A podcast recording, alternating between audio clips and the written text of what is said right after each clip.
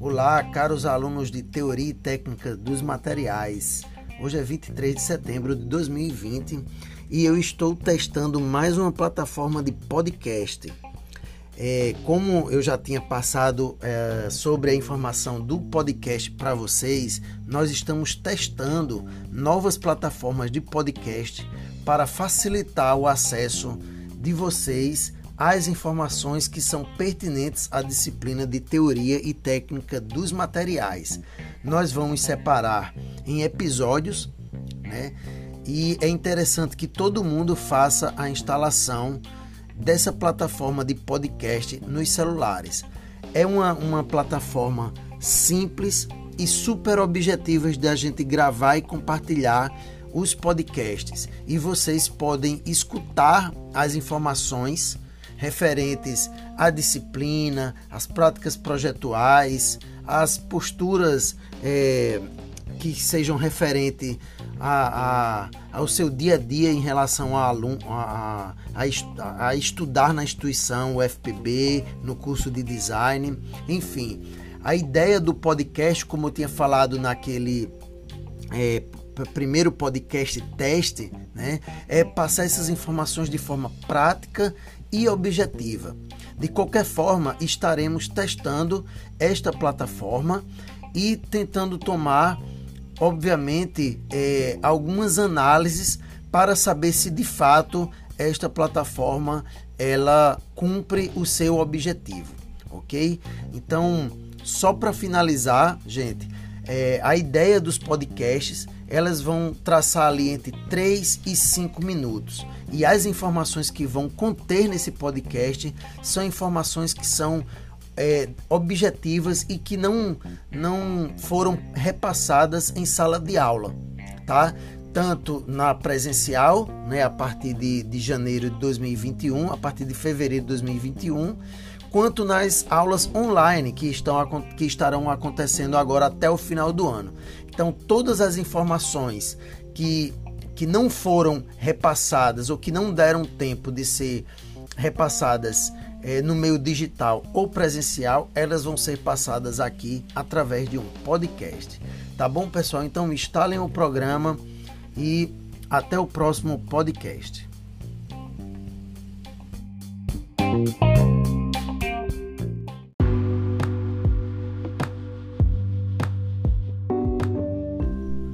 Caros alunos de materiais, em modo de teste, vamos falar o que já foi dito até o momento na disciplina de Teoria e Técnica dos Materiais e quais são as informações mais importantes dessa disciplina. Primeiramente, a gente falou um pouco do histórico dos materiais, né? que foi o uso dos materiais naturais, depois vieram os metais e depois veio os materiais poliméricos tá? É, e as aplicações dos materiais no seu, no seu histórico, né, iniciou-se com as ferramentas para a agricultura e com a descoberta dos metais é, veio a manipulação de metais como o ouro, a prata, o cobre e por volta e por último por volta de 1919 a criação do primeiro material polimérico que foi o baquelite. Todo mundo sabe que a classificação dos materiais se divide em materiais poliméricos, materiais metálicos, materiais cerâmicos, materiais compósitos e materiais naturais. Onde os materiais poliméricos a gente subdivide em material termofixo, termoplástico e elastômero e os materiais metálicos em não ferrosos e materiais ferrosos. Os materiais cerâmicos, dependendo da referência bibliográfica, existem em uma classificação onde é dividido em cerâmica vermelha, cerâmica branca, louças, louças e porcelanatos. É, no caso dos materiais compósitos, essa essa a, a, mistura dos materiais compostos dá uma variedade de subdivisões, onde uma única referência ela não consegue, obviamente, repassar de forma limitada essas misturas. Por quê? Porque existe uma infinidade de misturas de dois materiais. Então os materiais compósitos, eles não têm uma subdivisão definida. E os materiais naturais, eles subdividem-se em origem animal e origem vegetal. Então, essas informações são informações básicas que é, são importantes para é, o mundo do design, para as aplicações na materialização e no projeto de produtos. Então, é isso, gente. Até o próximo podcast.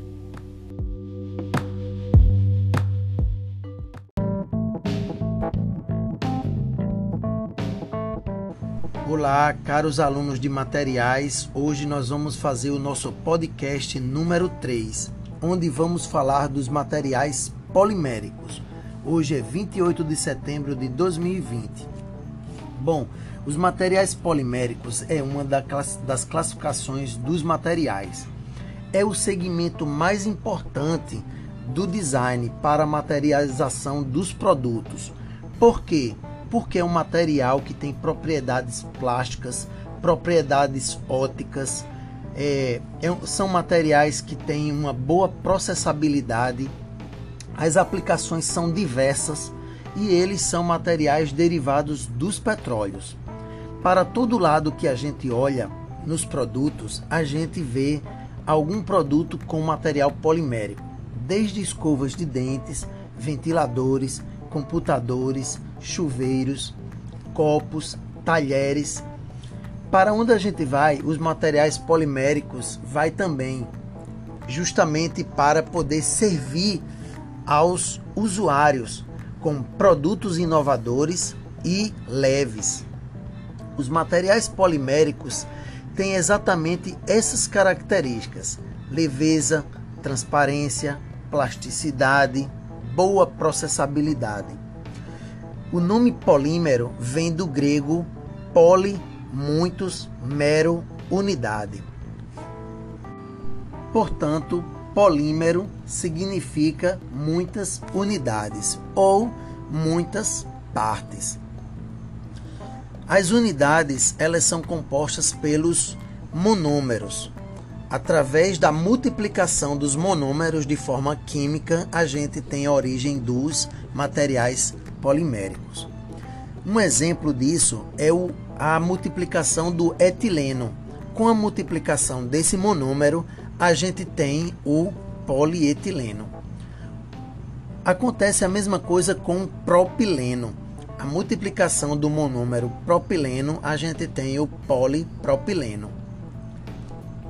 E a classificação dos materiais poliméricos se divide em três: materiais poliméricos termoplásticos, materiais poliméricos termofixos e materiais poliméricos elastoméricos.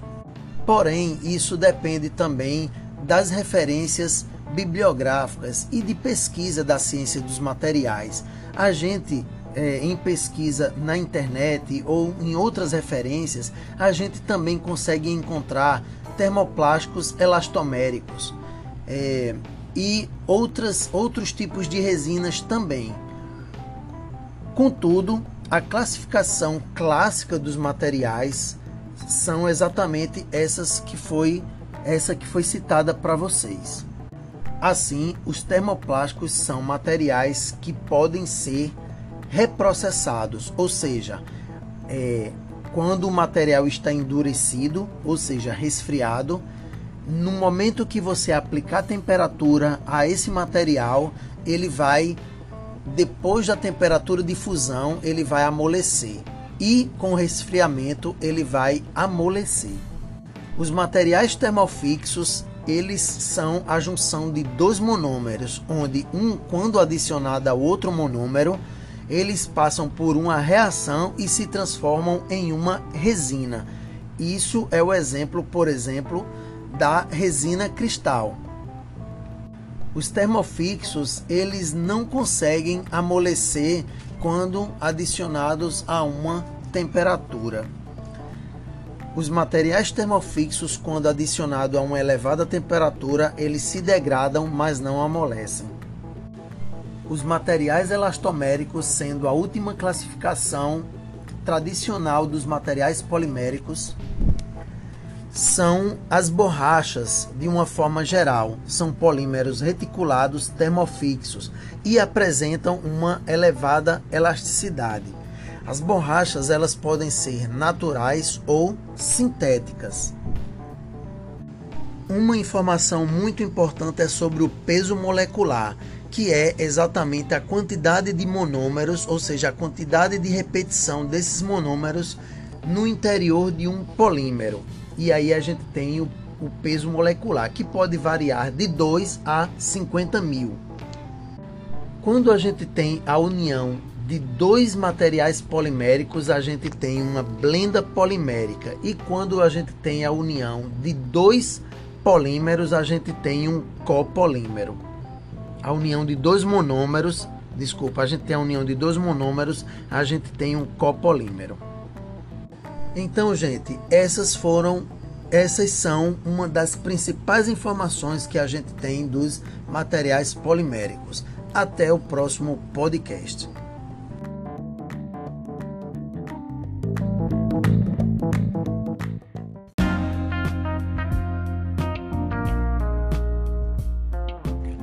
Olá pessoal, esse é o podcast número 4 e vamos falar de materiais metálicos. Os materiais metálicos contêm uma infinidade de aplicações devido às suas características. Os materiais metálicos são aplicados desde a indústria automotiva, utensílios domésticos, até a indústria aeroespacial. Aplicações também em eletrodomésticos são também uma das características dos materiais metálicos, porque são bons condutores. Algumas características, além da boa condutibilidade dos materiais, são opacidade, tração, resistência ao impacto, maleabilidade e, como eu falei, condutibilidade térmica e elétrica. Essas características elas são resultado da organização dos átomos no interior dos materiais metálicos. Os materiais metálicos eles são classificados em materiais metálicos ferrosos, que contêm ferro, e materiais ferro não ferrosos, que não contêm ferro. Os materiais ferrosos eles são derivados do, da magnetita, que é um minério de ferro encontrado na natureza.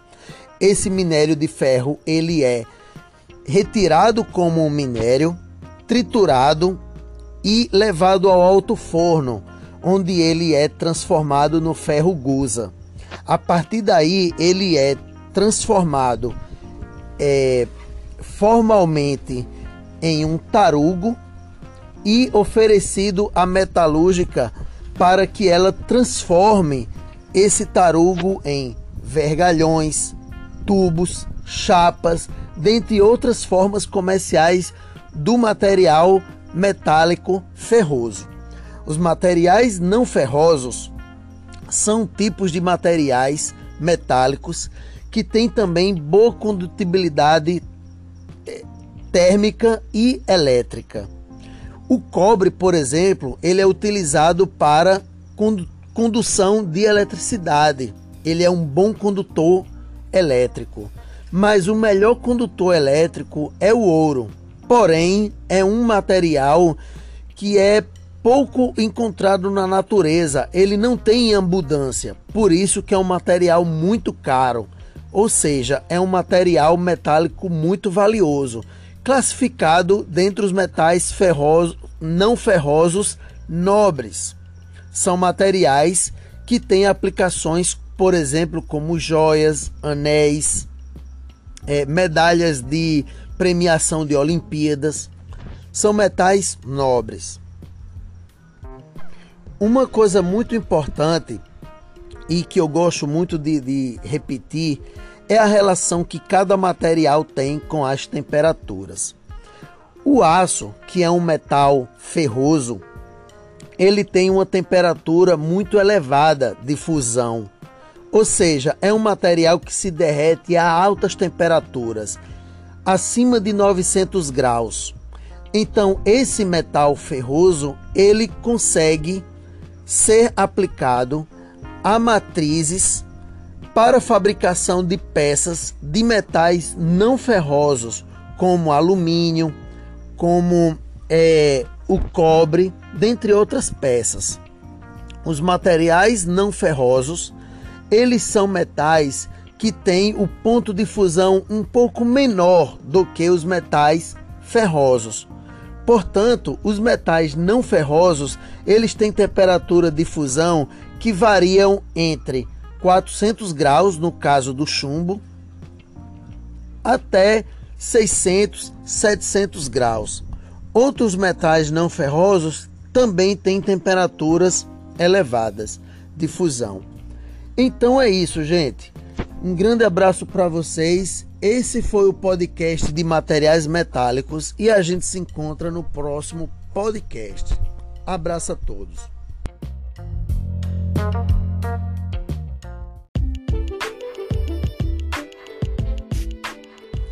Olá pessoal, hoje nós vamos apresentar o podcast número 5, onde vamos falar sobre os materiais cerâmicos. Os materiais cerâmicos são materiais inorgânicos e não metálicos, obtidos geralmente após o tratamento térmico em temperaturas elevadas. A matéria-prima do material cerâmico passa pelo o tratamento de retirada da natureza, depois ele é triturado depois a matéria-prima ela é peneirada com uma malha que pode ser mais fina ou mais grossa a depender da aplicação daquela cerâmica. Depois que ele é peneirado, aquele material ele vai ser adicionado, é, ele vai ser hidratado, ou seja, vai, ser, vai, vai acontecer uma hidratação né, com água. Né? É, a finalidade da hidratação é para tornar o material mole e de fácil processamento. Quando o material ele é transformado na barbotina, né, ou seja, quando ele é altamente hidratado, esse material ele vai para conformação. Depois da conformação, o material cerâmico ele é secado. Ele pode ser secado naturalmente ou em um alto forno, onde as altas temperaturas entre 600 e 1500 graus Celsius, esse material pode adquirir propriedades específicas e também com essas propriedades específicas, eles também têm aplicações específicas. Cada tratamento térmico desse material cerâmico, ele é, passa por um resfriamento, um aquecimento rápido e um resfriamento abrupto. Né? Cada é, tipo de processamento desse aí, é, ele acontece para uma determinada aplicação, seja ele um material mais rígido, seja ele um material é, mais frágil. Uma das grandes características dos materiais cerâmicos são a resistência à temperatura e à fragilidade. Ou seja, é um material que não, não, não tem a propriedade de ser flexionado. Então, a aplicação dos materiais cerâmicos não servem para aplicações de materiais que sejam flexionados. É, contudo, a sua característica de, de, isolamento térmico, de isolamento elétrico é, e, e, também de suportar altas temperaturas faz com que as cerâmicas elas tenham é, uma variada aplicação na indústria, é, na indústria da construção civil, né, na indústria de, de fabricação de materiais eletroeletrônicos, também como isolantes.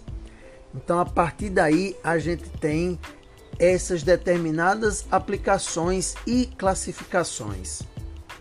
A classificação dos materiais cerâmicos, bem como a dos outros materiais, é, não é uma coisa tão exata. É, mas a gente pode.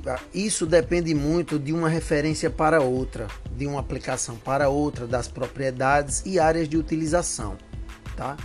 Mas normalmente as cerâmicas é, elas são classificadas em cerâmica vermelha, que são telhas, tijolos, cerâmica branca, que são as louças sanitárias, ah, os, os é, as porcelanas, os pratos, né? São, são aplicações já é, de uso doméstico. A gente tem também os materiais de revestimento, que são as placas cerâmicas, os azulejos. A gente tem também os materiais refratários, os isolantes térmicos, as fritas e corantes, que são materiais cerâmicos que são aplicados aí aos revestimentos, os abrasivos, que são as lixas, aqueles materiais que, que, que servem para molar, tá? E o cimento e o cal. O vidro, ele é um material muito específico, mas ele também está incluído dentro dos materiais cerâmicos, justamente porque ele é, é, ele é derivado da areia, né, da sílica. Nós ainda temos a cerâmica de alta tecnologia e a cerâmica avançada, onde sua aplicação vai desde automóveis até a indústria aeroespacial. É isso, gente. Os materiais cerâmicos, eles são materiais fantásticos, que vai desde aplicações é, em, em, produtos domésticos até é, é, em aviões, é, carros e aí por diante. Então é isso. Até mais e até o próximo podcast.